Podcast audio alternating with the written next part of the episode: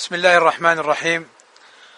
الحمد لله رب العالمين والصلاة والسلام على المبعوث رحمة للعالمين وعلى آله وصحبه وسلم أجمعين. أما بعد فنواصل بإذن الله تعالى قراءة رسالة الأصول الثلاثة لشيخ الإسلام محمد بن عبد الوهاب رحمه الله تعالى.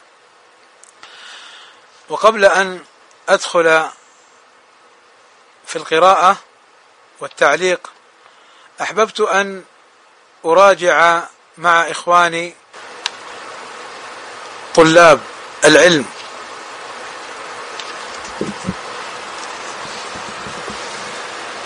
وطالبات العلم. ما سبق أن مر معنا في أول الرسالة وهي المسائل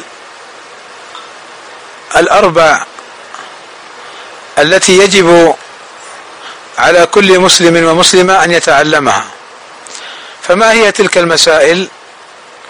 أولا العلم وثانيا العمل وثالثا الدعوة إلى هذا العلم ورابعا الصبر على الأذى الذي قد يترتب على دعوة الناس. والدليل قوله تعالى والعصر إن الإنسان لفي خسر. إلا الذين آمنوا وعملوا الصالحات وتواصوا بالحق وتواصوا بالصبر. وقال البخاري رحمه الله تعالى باب العلم قبل القول والعمل. ثم استدل بقوله عز وجل فاعلم أنه لا إله إلا الله واستغفر لذنبك فبدأ بالعلم قبل القول والعمل. اذا هذه هي المسائل هذه هي المسائل الأربعة. علينا أن نكون متذكرين لها عاملين بها. واليوم بإذن الله تعالى نكمل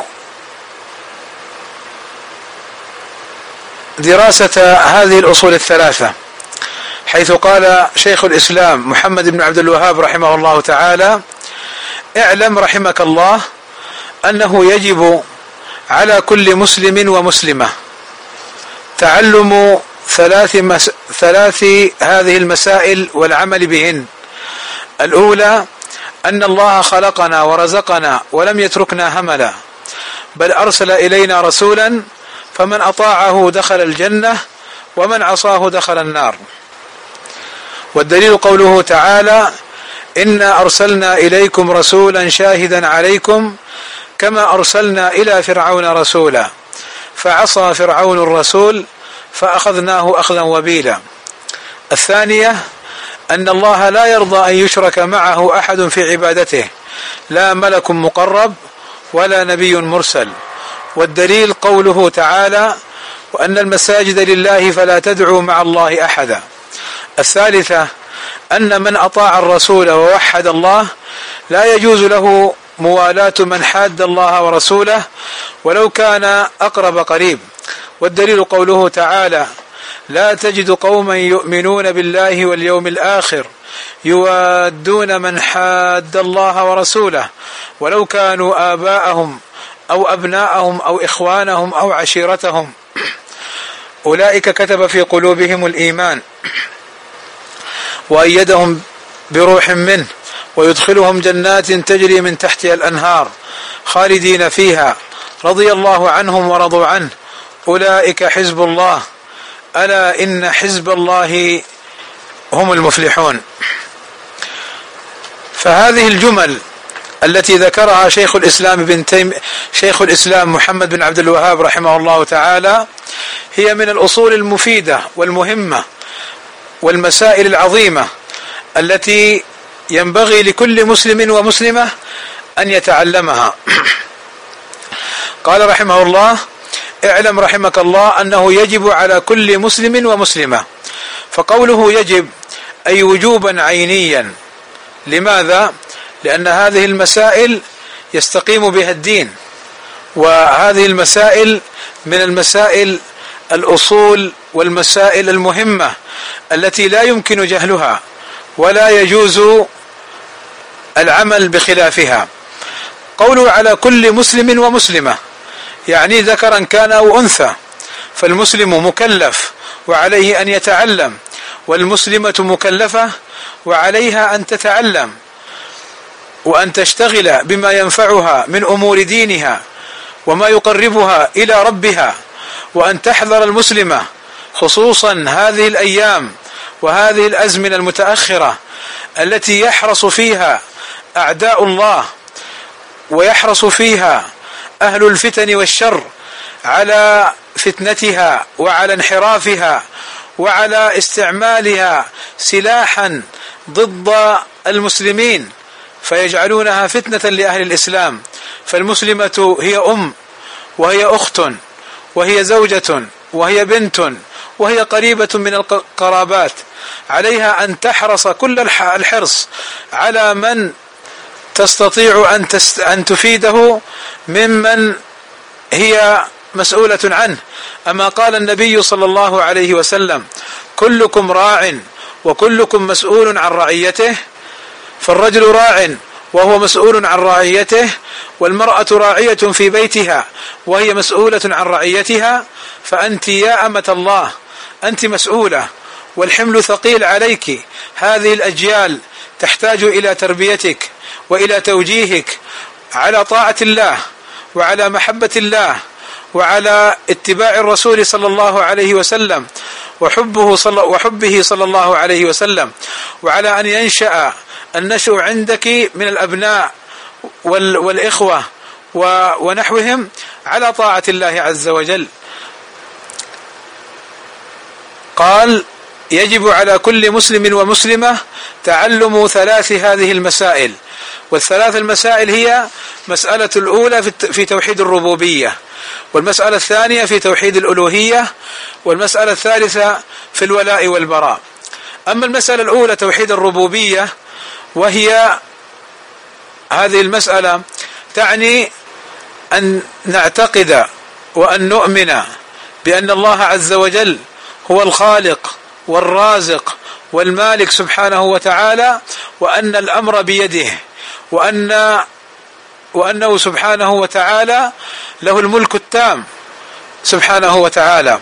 قال الشيخ رحمه الله تعالى الأولى أن الله خلقنا ورزقنا ولم يتركنا هملا فالله عز وجل خلقنا من العدم. كما قال عز وجل هل أتى على الإنسان حين من الدهر لم يكن, لم يكن شيئا مذكورا؟ أي كان معدوما لم يكن موجودا. فالله عز وجل هو الذي خلقنا هو الذي أوجدنا من العدم. وخلقنا سبحانه وتعالى ومن رحمته وعظيم فضله أن رزقنا. فرزقنا النعم كما قال الله عز وجل وما من دابة في الأرض إلا على الله رزقها فالله عز وجل هو الرزاق وهو سبحانه وتعالى هو الغني ونحن الفقراء إليه. فالله عز وجل خلقنا ورزقنا كما قال الله عز وجل وما خلقت الجن والإنس إلا ليعبدون ما أريد منهم من رزق وما أريد أن يطعمون إن الله هو الرزاق ذو القوة المتين فالله هو الخالق الرازق هو الذي نتوجه إليه سبحانه وتعالى في سؤال الرزق الرزق ليس فقط في المال الرزق يكون بالولد الصالح بالزوج الصالح بالحياة الطيبة برزق الطيبات والأمور الصالحة. فمن الغلط الذي يفهمه بعض الناس أنه يقصر الرزق فقط على المال. لا الله عز وجل قد يعطيك من الرزق ما لا يعطي غيرك من الأغنياء بأن يرزقك أولادا صالحين بارين أو أن يرزقك الصلاح في أمرك. فالمال ليس كل شيء. ولذلك علينا أن نحمد الله عز وجل على ما رزقنا من النعم وإن تعدوا نعمة الله لا تحصوها. إذا أن الله خلقنا ورزقنا ولم يتركنا هملا. يعني لم يتركنا نفعل ما نشاء ونختار ما نشاء ولم يتركنا نلعب ونلهو ثم نموت وتنقضي الأمور. لا بل إن الله عز وجل مع ما أنعم عليه بنعمة الخلق ما أنعم علينا بنعمة الخلق ونعمة الرزق أنعم علينا بنعمة الرسالة. فأرسل لنا رسوله محمدا صلى الله عليه وسلم ليخرجنا من الظلمات إلى النور ليقربنا من ربنا سبحانه وتعالى ومن جنته ويبعدنا عن النار وعن سخطه وعقابه. فالله عز وجل لم يتركنا هملا سدى لا نؤمر ولا ننهى. كما قال عز وجل أفحسبتم أنما خلقناكم عبثا وأنكم إلينا لا ترجعون؟ وقال عز وجل أيحسب الإنسان أن يترك سدى؟ أي هملا لا يحاسب ولا يعاقب ولا حكمة من خلقه بل هناك كما سبق حكمة عظيمة وما خلقت الجن والإنس إلا ليعبدون. فالله عز وجل أرسل إلينا هذا الرسول كما قال المصنف رحمه الله تعالى بل أرسل إلينا رسولا فمن أطاعه دخل الجنة ومن عصاه دخل النار. هذا الرسول كما نعلم كلنا هو حبيبنا محمد صلى الله عليه وسلم الرحيم الرؤوف بهذه الأمة الذي ما ترك خيرا إلا ودلنا عليه. وما ترك شرا إلا وحذرنا منه وبلغ الرسالة على أوجه على أوجه أتمها وأشهد الصحابة. لما قال لهم في حجة الوداع ألا هل بلغت؟ ألا هل بلغت؟ اللهم فاشهد. فالرسول صلى الله عليه وسلم أرسل أرسل إلينا نبي رسولنا محمدا صلى الله عليه وسلم لنطيعه فيما أمر. ونجتنب ما نهى عنه وزجر لذا قال المصنف فمن, فمن أطاعه دخل الجنة ما الدليل الدليل قوله تعالى ومن يطع ومن يطع الله ورسوله يدخله جنات تجري من تحتها الأنهار خالدين فيها وذلك الفوز العظيم. وأيضا قوله صلى الله عليه وسلم: كل أمتي يدخل الجنة إلا من أبى. قالوا ومن يأبى يا رسول الله؟ من أبى يعني من يرفض. قالوا ومن يأبى يا رسول الله؟ من يرفض يدخل الجنة؟ فقال صلى الله عليه وسلم من أطاعني دخل الجنة ومن عصاني فقد أبى. يقول شيخ الإسلام ابن تيمية رحمه الله تعالى الكمال في كمال طاعة الله ورسوله صلى الله عليه وسلم باطنا وظاهرا. انتهى.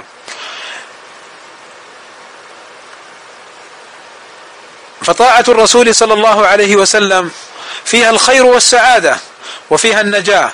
نحن نبحث عن السعادة. نبحث عما يريحنا. نبحث عما يسعدنا. نبحث عن أمور تكون يعني أو يكون فيها الخير. ألا فلنعلم جميعا. أن الخير كل الخير في طاعة الرسول صلى الله عليه وسلم والسعادة كل السعادة في طاعة الرسول صلى الله عليه وسلم والراحة كل الراحة في اتباع سنته وطاعته, وطاعته صلى الله عليه وسلم. لذلك من بحث عن السعادة في غير الحق الذي جاء به الرسول صلى الله عليه وسلم والله لم يسعد والله لم يفلح والله إنه لفي شقاء لأن السعادة هذا طريقها وهذا سبيلها وهذا الطريق المؤدي إليها. وأما ما سوى ذلك فإنه كما قال عليه الصلاة والسلام الدنيا ملعون ملعون ما فيها إلا ذكر الله وما والاه. ومن عصاه دخل النار. من عصى الرسول صلى الله عليه وسلم دخل النار كما قال الله عز وجل ومن يعص الله ورسوله فإن له نار جهنم خالدين فيها. ومراده هنا ومن عصاه دخل النار. يعني من كفر به ومن جحده ومن لم يتبع ولم ومن لم يتبع ما جاء به عن الله عز وجل دخل النار. هذا إذا وقع في الكفر. هذا إذا وقع في الكفر ومن عصاه دخل النار. وأيضا من عصى الرسول صلى الله عليه وسلم بأن ارتكب الذنوب دون الكفر فإن مذهب أهل السنة والجماعة فإن مذهب أهل السنة والجماعة والسلف الصالح رضوان الله عليهم أنه تحت المشيئة إن مات على التوحيد وعنده ذنوب ومعاصي هو تحت المشيئة هو تحت المشيئة. إن شاء الله غفر له ابتداء فدخل الجنة. وإن شاء عذبه ثم مصيره إلى الجنة. كما قال الله عز وجل إن الله لا يغفر أن يشرك به ويغفر ما دون ذلك لمن يشاء. وذكر النبي صلى الله عليه وسلم أن الله عز وجل يخرج من الجنة من في قلبه أدنى مثقال ذرة من إيمان ثم يخرج من الجنة من في قلبه أدنى مثقال أدنى أدنى مثقال ذرة من إيمان ثم يخرج من ال... ثم عفوا ثم يخرج من النار. أن النبي صلى الله عليه وسلم ذكر لنا أن الله عز وجل يأمر ملائكته أن تخرج من النار من في قلبه أدنى مثقال ذرة من إيمان. ثم يرسلهم مرة أخرى أن تخرج من النار من في قلبه أدنى أدنى مثقال ذرة من إيمان. ثم يرسلهم مرة ثالثة أن يخرجوا من النار من في قلبه أدنى أدنى أدنى مثقال ذرة من إيمان. ثم يقبض الله قبضة يخرجهم من النار. سبحانه وتعالى ممن ماتوا على التوحيد. ممن ماتوا على التوحيد فهم لا يخلدون في النار. وهم كما سبق تحت المشيئة. إن شاء الله غفر لهم ابتداء وإن شاء عذبهم. وهذا هو مذهب السلف. والشيخ رحمه الله تعالى أراد بقوله ومن عصاه دخل النار أي ومن كفر به بدليل قوله بدليل قوله حين قال والدليل قوله تعالى إنا أرسلنا إليكم رسولا شاهدا عليكم كما أرسلنا إلى فرعون رسولا فعصى فرعون الرسول فأخذناه أخذا وبيلا. فإذا مراده رحمه الله تعالى بقوله ومن عصاه دخل النار أي بالكفر والجحود والإشراك يستوجب النار بذلك. وإنما نبهت على مسألة أن من عصاه مع التوحيد. لا يخلد في النار هو تحت المشيئة لأن هذه المسائل لأن هذه المسألة مسألة عظيمة. حصل فيها التدليس والتلبيس من من يعرف بالخوارج وممن يعرفون بالدواعش ونحوهم. الذين يكفرون أهل المعاصي من أهل الإسلام.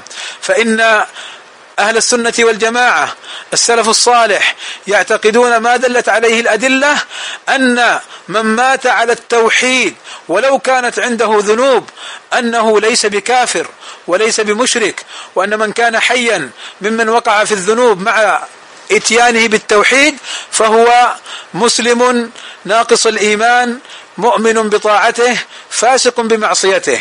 ما الدليل؟ الدليل قوله صلى الله عليه وسلم حين ذكر أن امرأة ممن كانت قبلنا بغية كانت زانية تمشي في الطريق فرأت كلبا يلهث فنزعت خفها فسقته من البئر فغفر الله لها. وأيضا ذكر لنا النبي صلى الله عليه وسلم أو جاء في قصة أحد الصحابة أنه كان يشرب الخمر فجلد مرة ومرتين وثلاثة فسبه بعض الصحابة فقال النبي صلى الله عليه وسلم لا لا تسبه فإنه يحب الله ورسوله.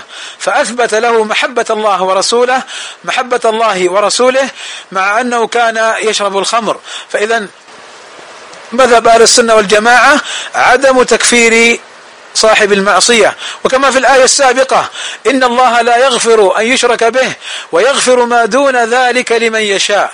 وكما في الحديث القدسي عن النبي صلى الله عليه وسلم فيما يرويه عن ربه أنه قال يا ابن آدم لو لقيتني بقراب الأرض أي بما يملأ الأرض خطايا ثم لقيتني لا تشرك لا تشرك بي شيئا لغفرت لك ولا أبالي.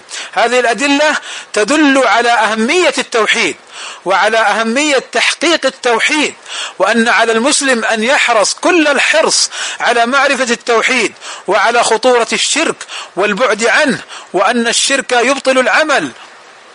كما قال الله عز وجل مخاطبا نبيه صلى الله عليه وسلم من باب التحذير والتخويف. وحاشاه صلى الله عليه وسلم أن يقع في ذلك. كما قال عز وجل ولقد أوحي إليك وإلى الذين من قبلك لئن أشركت ليحبطن عملك ولتكونن من الخاسرين. بل الله فاعبد وكن من الشاكرين. فإذا هذه الأدلة فيها رد على الدواعش فيها رد على الخوارج الذين يكفرون الناس بالذنوب والمعاصي. أما سمعناهم قبحهم الله وقاتلهم أن يؤفكون أما سمعناهم يقول يقولون قريبك أخوك خالك ابن عمك يعصي أو يكون مع أو يعمل مثلا مع مع كذا فأكفره ثم اقتله. أعوذ بالله من الضلال. أعوذ بالله من خبث الشيطان. كما وصفهم النبي صلى الله عليه وسلم بأنهم ذئاب في جثمان إنس ووصفهم صلى الله عليه وسلم بأنهم يقتلون أهل الإسلام ويتركون أهل الأوثان ووصفهم صلى الله عليه وسلم بأنهم شر الخ... بأنهم شر الخليقة وأنهم شر قتلى تحت أديم السماء. لذلك لا يجوز لا يجوز الفرح بما يعملون ولا تجوز محبتهم ولا نصرتهم ولا اعتقاد أنهم على حق بل يجب على كل مسلم ومسلمة أن يعتقد أنهم على باطل وأنهم مفسدون وأنهم مبتدعة ضلال كما حكم بذلك أهل العلم وكما بين ذلك أهل العلم.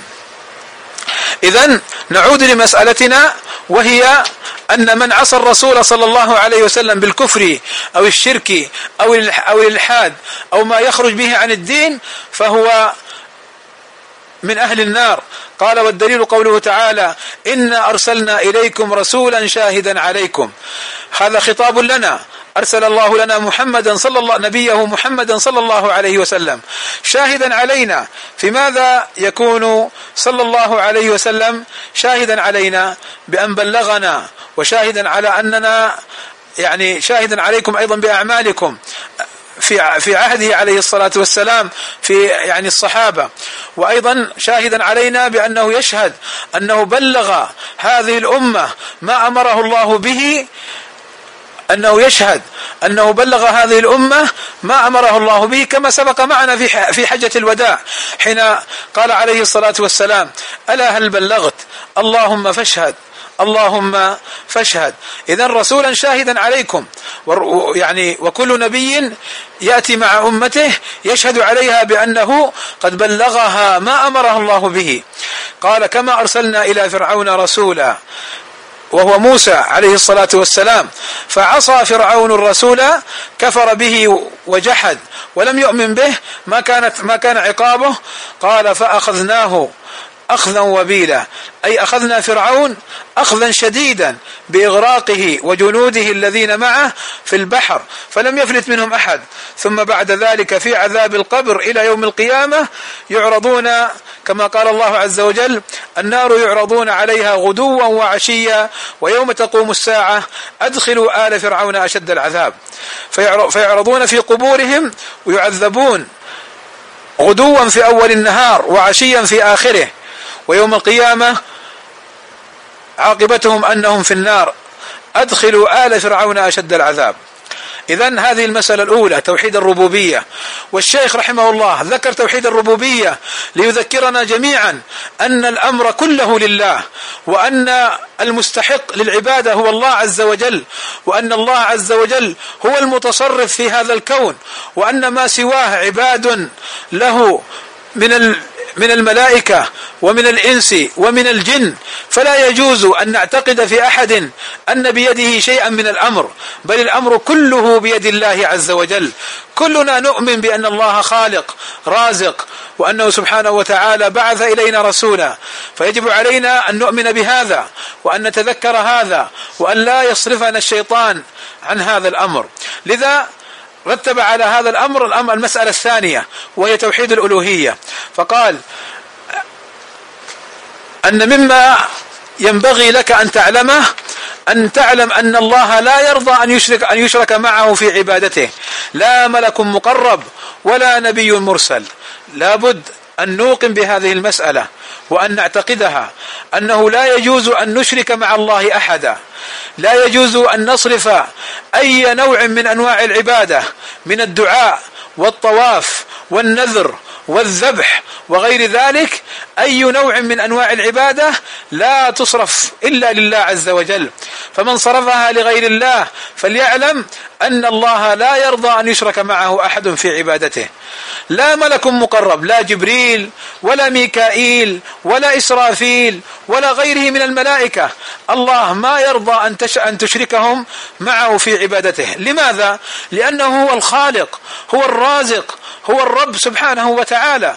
وما سواه معبود وما سواه مخلوقون. فكيف تجعل المخلوق كالخالق كيف تعتقد أن المخلوق يستطيع أن يتصرف في هذا الكون؟ أو أن ينفعك أو أن يضرك وهو مخلوق مثلك عباد عبد مثلك. كيف تعتقد مثل هذا الأمر الضال؟ لذلك يجب أن تعلم أن الله لا يرضى أن يشرك معه أحد في عبادته. لا ملك مقرب ولا نبي مرسل. فالله عز وجل كما قال عز كما قال إن تكفروا فإن الله غني عنكم ولا يرضى لعباده الكفر وإن تشكروا يرضه لكم. وقال ورضيت لكم الإسلام دينا أي ولم يرضى غيره إن الدين عند الله الإسلام. وقال ومن يبتغي غير الإسلام دينا فلن يقبل منه. والإسلام هو الاستسلام لله والانقياد له بالطاعة والبراءة من الشرك. فاعلم يا عبد الله هذا الأمر ولا نبي مرسل. لا نوح ولا موسى ولا عيسى ولا محمد وهو أفضلهم. عليه الصلاة والسلام. سيد ولد آدم صاحب اللواء والمقام المحمود. عليه الصلاة والسلام. صاحب لواء الحمد. و سيد ولد آدم عليه الصلاة والسلام. فإن الله عز وجل لا يرضى أن تشركه معه. بل ولا الأنبياء ولا الملائكة. لا يرضون أن, أن تشركهم مع الله عز وجل. ويوم القيامة يتبرؤون ممن عبدهم ويعني يذكرون أنهم لا يعلمون بهم ولا ولم يأمروهم بذلك. فإذا على المسلم أن يتنبه هذا لهذا الأمر. قال الشيخ رحمه الله تعالى والدليل قوله تعالى وأن المساجد لله فلا تدعوا مع الله أحدا. أي الدليل على أن الله عز وجل لا يرضى أن يشرك معه. أن الله عز وجل يقول فلا تدعوا مع الله أحدا. نهانا أن ندعو معه أحدا كائنا من كان. وأن المساجد ما المراد بالمساجد؟ المساجد إما الأماكن المخصصة للصلاة. هذا معنى. ومعنى آخر أن المساجد هي أعضاء السجود يعني الوجه ومنه الجبهة والأنف واليدان والركبتان والقدمان. هذه أعضاء السجود التي تسجد لله هذه المساجد التي تسجد لله لا تكون لغير الله عز وجل ولا تصرف لغير الله عز وجل فلا تدعوا مع الله أحدا. وقوله عز وجل أحدا يعني لا ملكا مقربا ولا نبيا مرسلا ولا وليا ولا غيرهم. لا دعاء عبادة ولا دعاء مسألة ولا أي نوع من أنواع العبادة إنما هي لله. والله عز وجل هنا قال فلا تدعوا مع الله أحدا. والرسول صلى الله عليه فذكر عليه الصلاة فذكر سبحانه وتعالى أن لا ندعو مع الله أحدا. والمعنى أن لا ندعو مع الله أحدا ولا أي نوع من أنواع العبادة نصرفها لغير الله. ما الدليل؟ الدليل أن الرسول صلى الله عليه وسلم يقول الدعاء هو العبادة. يعني أعظم أنواع العبادة ومن أعظم أنواع العبادة دعاء الله عز وجل وتوحيده بالدعاء وإخلاصه بالدعاء له سبحانه وتعالى. هذه المسألة المسألة الثانية هي توحيد الألوهية المترتبة على توحيد الربوبية. فلا بد أن نعي هذا الأمر. وكما جاء في الحديث القدسي عن النبي صلى الله عليه وسلم فيما يرويه عن ربه أنا أغنى يقول الله عز وجل أنا أغنى الشركاء عن الشرك. الله عز وجل يقول تأملوا أنا أغنى الشركاء عن الشرك. من عمل عملا أشرك فيه غيري تركته وشركه يعني لم يقبله.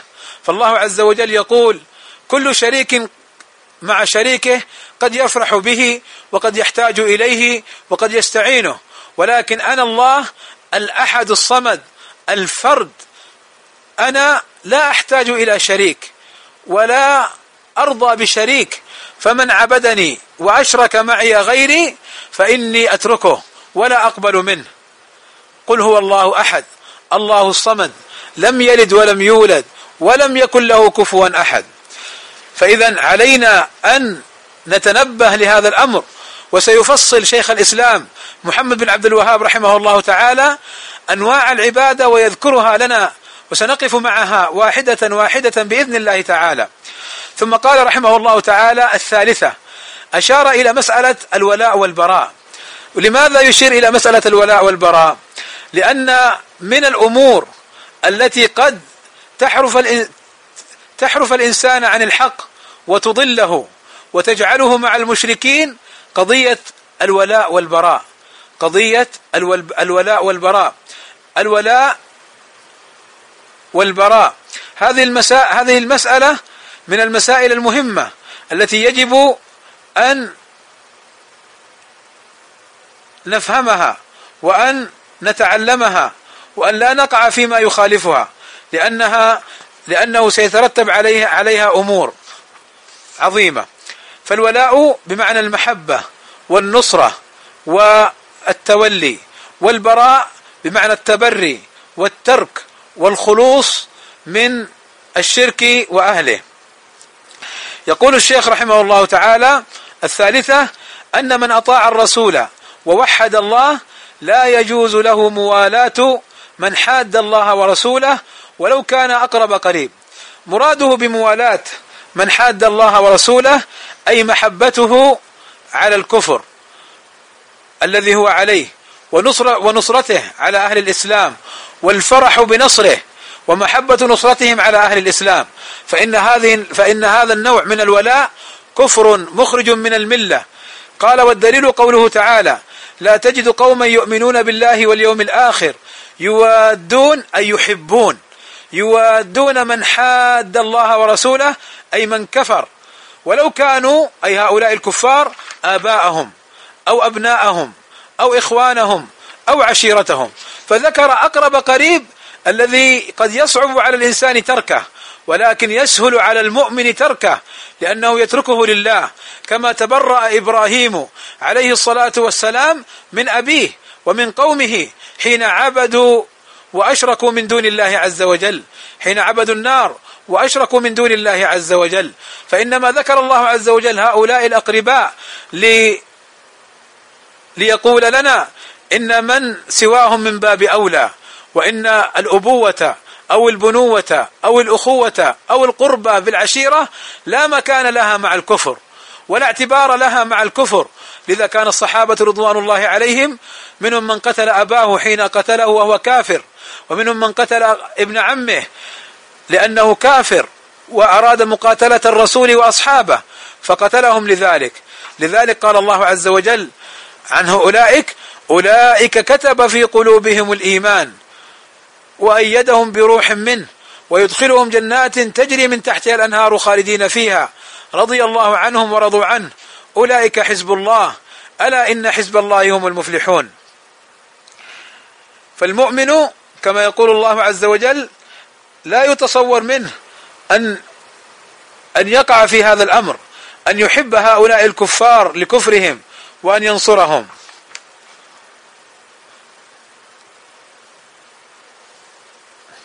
فمن حقق البراءة فالله عز وجل أخبر بأنه يثيبه ويجازيه بأمور منها جمع الإيمان في قلبه أولئك كتب في قلوبهم الإيمان ومنها دخول الجنة ويدخلهم جنات تجري من تحتها الأنهار ومنها رضا الله عز رضا الله عز وجل رضي الله عنهم وأيضا أنهم يرضوا وكما قال الله عز وجل ورضوان من الله أكبر.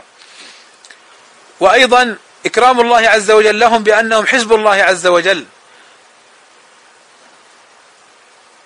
قال السعدي رحمه الله تعالى من يزعم أنه يؤمن بالله واليوم الآخر وهو مع ذلك مواد لأعداء الله محب لمن نبذ الإيمان وراء ظهره فإن هذا الإيمان زعمي لا حقيقة له. يعني مجرد زعم مجرد قول ليس لا يتبعه فعل لا حقيقة له. فإن كل أمر لا بد له من برهان يصدقه يعني من دليل يصدقه. فمجرد الدعوة لا تفيد شيئا ولا يصد ولا يصدق صاحبها. انتهى. فإذا علينا أن نعلم هذه المسألة جيدا أن موالاة الكافرين وتوليهم كفر مخرج من الملة. متى تكون كفرا مخرجا من الملة؟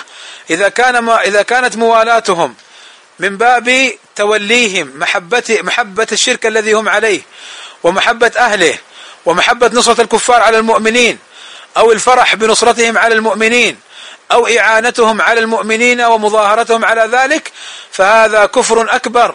كما قال الله عز وجل ومن يتولهم منكم فإنه منهم ومن يتولهم منكم فإنه منهم.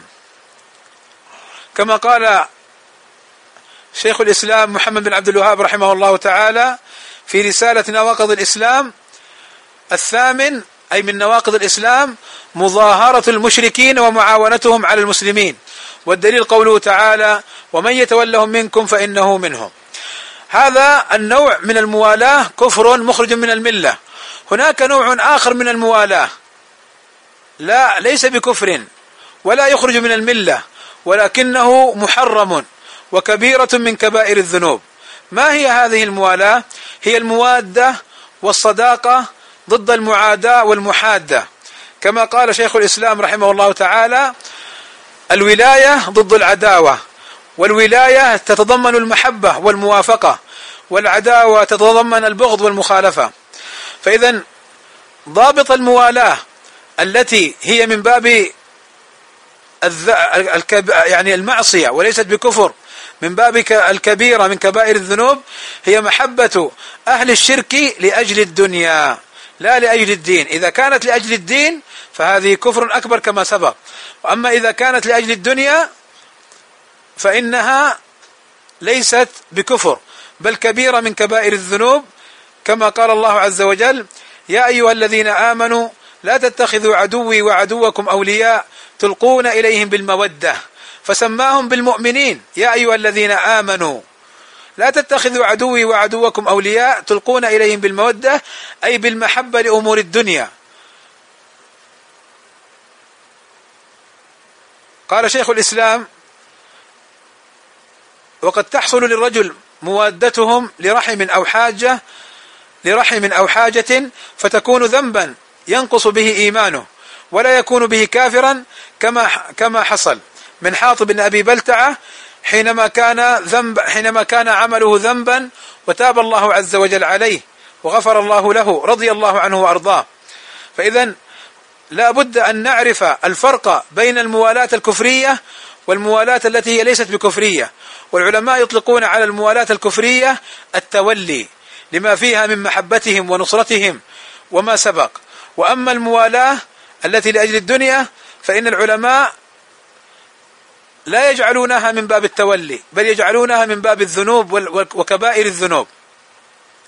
فالمحبة للكافرين لدينهم كفر والمحبة للكافرين للدنيا معصية وكبيرة من كبائر الذنوب. ونوع ثالث لا بد أن نعرفه وأن نفرق بين المحبة لهم للدنيا وبين مجرد التعامل معهم. فإن التعامل مع الكفار في تجارات ونحوها وفي معاهدات دولية ونحو ذلك مما لا يخالف شرع الله فإن هذا التعامل لا يقتضي محبتهم ولا يقتضي موالاتهم موالاتهم. بل هذه معاملة دنيوية ليست بإثم ولا وليست بذنب بل هي أمر مباح. فالصحابة رضوان الله عليهم كانوا يتبايعون ويشترون من اليهود والنصارى في المدينة. بل النبي صلى الله عليه وسلم مات ودرعه مرهون عند يهودي صلى الله عليه وسلم. فينبغي أن نفرق بين أنواع الموالاة هذه الثلاثة وحكم كل نوع. فإن بعض الناس من التكفيريين من الدواعش والخوارج وتنظيم القاعدة وغيرهم من التكفيريين كجبهة النصرة وغيرهم من التكفيريين يلبسون على الناس دينهم فيزعمون أن محبة الكافرين للدنيا كفر وأن تعامل وأن التعامل مع الكافرين ولو كان بلا محبة لهم هي محبة وكفر. فيكفرون الناس من هذه من هذا المنطلق. وهذا بلا شك خطأ وتلبيس على الناس. فقد بينا الفرق بين الأنواع الثلاثة. فالنوع الأول الموالاة بمعنى التولي محبتهم لدينهم ونصرتهم لدينهم والفرح بنصرهم على المؤمنين ومظاهرتهم على المؤمنين فهذه كفر. أكبر مخرج من الملة. ولا يتصور من مسلم أن يقع في هذا الأمر. كيف يفرح المسلم بنصرة الكافر على المؤمنين؟ كيف يحب المسلم للكافر أن ينتصر على المؤمنين؟ كيف يقاتل المؤمنين مع الكافرين من باب قتل المؤمن ونصرة الكافر؟ لا بد أن نعرف هذا الفرق فإن هذا كفر مخرج عن الملة. وأما النوع الثاني أن يحب الشخص أن يحب المسلم الكافر للدنيا فإن هذا كبيرة من كبائر الذنوب. ليس بكفر كما يقوله التكفيريون وإنما هو ذنب. ومن هنا لا بد أن ننبه إلى أن إلى أنه لا يجوز حب لاعبين الكرة من الكافرين ولا يجوز محبة الفنانين والفنانات والممثلين والممثلات والمغنين والمغنيات من الكافرين. هم أصلا لو كانوا مسلمين لا يح يعني ينبغي للمسلم أن يبغ أن يبغض ما هم عليه من فسق ولا يكفرهم إن كانوا مسلمين. وأما إن كانوا مع هذا الفجور الذي هم عليه كانوا كفارا كان يكونوا يهودا أو نصارى أو ملح أو ملحدين فإن على المسلم أن يبغضهم ويحرم عليه أن يحبهم أو أن يعلق صورهم أو أن يفعل مثلهم أو أن يتتبع أخبارهم محبة لهم فإن هذا من الموالاة المحرمة وهي من كب وهي كبيرة من كبائر الذنوب. إن كانت إن كان حبهم لأجل الدنيا لا لدينهم وكفرهم. فهذا ليس بكفر بل كبيرة من كبائر الذنوب. فنتنبه لهذين الأمرين. الأمر الأول من يستغل هذا النوع ويكفره. فنقول له لا ليس بكفر لأن الله يقول يا أيها الذين آمنوا لا تتخذوا عدوي وعدوكم أولياء تلقون إليهم بالمودة. فسماهم مؤمنين ولم يكفرهم الله عز وجل لأن هؤلاء أو بعض هؤلاء إنما حب الذين خ... يعني بعض هؤلاء الذين خطبهم الله إنما وقعت منهم محبتهم للدنيا لا للدين فلذلك لم يكفروا. والتنبيه الثاني التنبيه على إخواننا المسلمين وأخواتنا المسلمات أن لا يحبوا الكافرين من الممثلين والممثلات ولاعبين الكرة وغيرهم يعني من حتى ولو كانوا مفكرين أو كانوا يعني ممن لهم وجاهات في الدنيا فإن أمثال هؤلاء يبغضون في الله ويتبرأ منهم في الله ولا يحبون لأن المؤمن يترفع عن هؤلاء.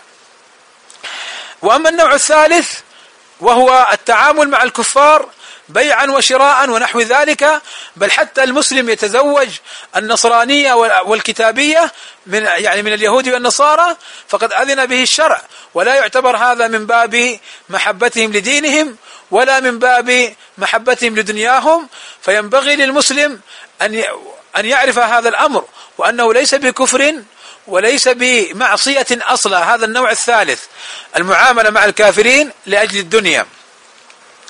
ثم شيخ الإسلام ابن تيمية رحمه الله تعالى بعد أن بين هذه الأمور الثلاثة توحيد الربوبية وتوحيد الألوهية ومسألة الولاء والبراء وهي كما سبق من المسائل المهمة والمسائل العظيمة التي ينبغي للمسلم أن يعتني بها وأن يتفهمها وأن يعرف مقاصدها. فلا يدعو إلا الله ولا يعبد إلا الله ولا يصرف أي شيء إلا لله عز وجل وأن يعلم أن ما وقع فيه بعض المسلمين هدانا الله وإياهم للصواب من اعتقادات باطلة وبعض الاعتقادات الكفرية أو الشركية.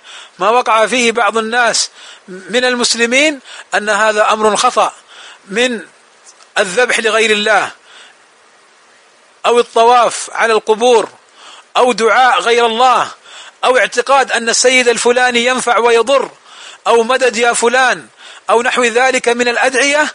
أو نحو ذلك من الاستغاثات بالأموات والأولياء أو أن الشيخ الولي يعرف ما في قلبي فكل هذا من الباطل كل هذا من الخطأ العظيم إخواني وأخواتي المسلمين في مشارق الأرض ومغاربها أخاطبكم بكتاب الله وبسنة رسول الله صلى الله عليه وسلم. وما كان عليه سلف الأمة. احذروا احذروا احذروا من الشرك وصوره. احذروا من هذا الضلال. دعاء الأموات. الطواف حول القبور. الذبح لغير الله. اسأل نفسك هذا الميت أصبح ترابا. ما الذي يفيدني؟ وما الذي بيده؟ هل يستطيع أن ينفع نفسه حتى ينفعني أنا؟ اسأل نفسك ذاك الولي ذاك الولي ما الذي يعرف ما الذي يعلمه الغيب؟ والله عز وجل يقول قل لا يعلم من في السماوات والأرض الغيب إلا الله فلا يعلم الغيب إلا الله عز وجل. فكيف يعلم هذا الولي الغيب؟ من الذي أطلعه؟ الرسول صلى الله عليه وسلم يسأل عن مسائل ويقول لا أدري ويقول لا أعلم الغيب. فكيف يعلم هذا الولي المزعوم أنه أنه يعلم الغيب؟ وكيف تصدقه؟ فإن هؤلاء ولو أخبروكم ببعض الأمور وقد وقعت فإن هذا دليل على تعاونهم مع الشياطين الذين يسترقون السمع. فلا تصدقوهم ولا تؤمنوا بهم ولا تسلموهم قلوبكم وعقولكم. سلموا قلوبكم وعقولكم لله. ولسنة رسوله صلى الله عليه وسلم ولدينه الإسلام الذي جاء به كيف تشرك مع الله عز وجل؟ وكيف تدعو مع الله غيره؟ راجع نفسك وحاسب نفسك وسل نفسك هل هذه الأفعال تقربني من الله؟ هل هذه الأفعال يرضاها الله؟ لماذا بعث الله الرسول صلى الله عليه وسلم؟ وما الذي جاء به الرسول صلى الله عليه وسلم؟ إنما بعثه لنعبده وحده سبحانه وتعالى. وإنما جاء صلى الله عليه وسلم بتوحيد الله وبتقريره حتى قبل موته عليه الصلاة والسلام. كان يدعو إلى التوحيد. لعنة الله على اليهود والنصارى. اتخذوا قبور أنبيائهم مساجد. لعن الذين اتخذوا قبور الأنبياء مساجد. فكيف بمن اتخذ قبور الأولياء؟ وبعضهم في حقيقة أمرهم ليسوا بأولياء لله. ولكن من من دعي من الأولياء وهو غير راض فكيف بدعاء غير الأنبياء والرسل؟ لا شك أنهم داخلون في قوله صلى الله عليه وسلم لعنة الله على اليهود والنصارى اتخذوا قبور انبيائهم مساجد فمن دعا هؤلاء من دون الله قد قد استحق اللعن لعن, لعن الله من ذبح لغير الله كما قال عليه الصلاة والسلام لعن الله من ذبح لغير الله. إخواني أخواتي هذا هو الدين الحق هذا هو الإسلام. والله لن ينفعكم فلان وفلان. إن متم على الشرك وإن متم على الكفر والله هؤلاء الذين تتبعونهم من دون الرسول صلى الله عليه وسلم يوم القيامة يتبرؤون منكم. إن كانوا هم أولياء لله حقا فيتبرؤون منكم. وإن كانوا يعني أولياء للشياطين وأوهموكم أنهم أولياء لله يوم القيامة كلكم في النار. ممن مات على الشرك والكفر كلهم في النار ويتبرؤون منكم. الذي يهددك في الدنيا يتبرأ منك في الآخرة. لماذا؟ لأنه في حقيقة أمره ليس بيده شيء ولا يستطيع شيء لأن الأمر كله لله. من أعظم من الله؟ من الخالق؟ من المستحق لكل هذه العبادات؟ هو الله وحده لا شريك له. تأملوا عباد الله. تأملوا إخواني وأخواتي هذه المعاني. راجعوا أنفسكم وحاسبوها قبل أن, تحاس أن تحاسبوا. أسأل الله عز وجل أن ينفعني وإياكم بما سمعنا وأن يكون حجة لنا لا حجة علينا.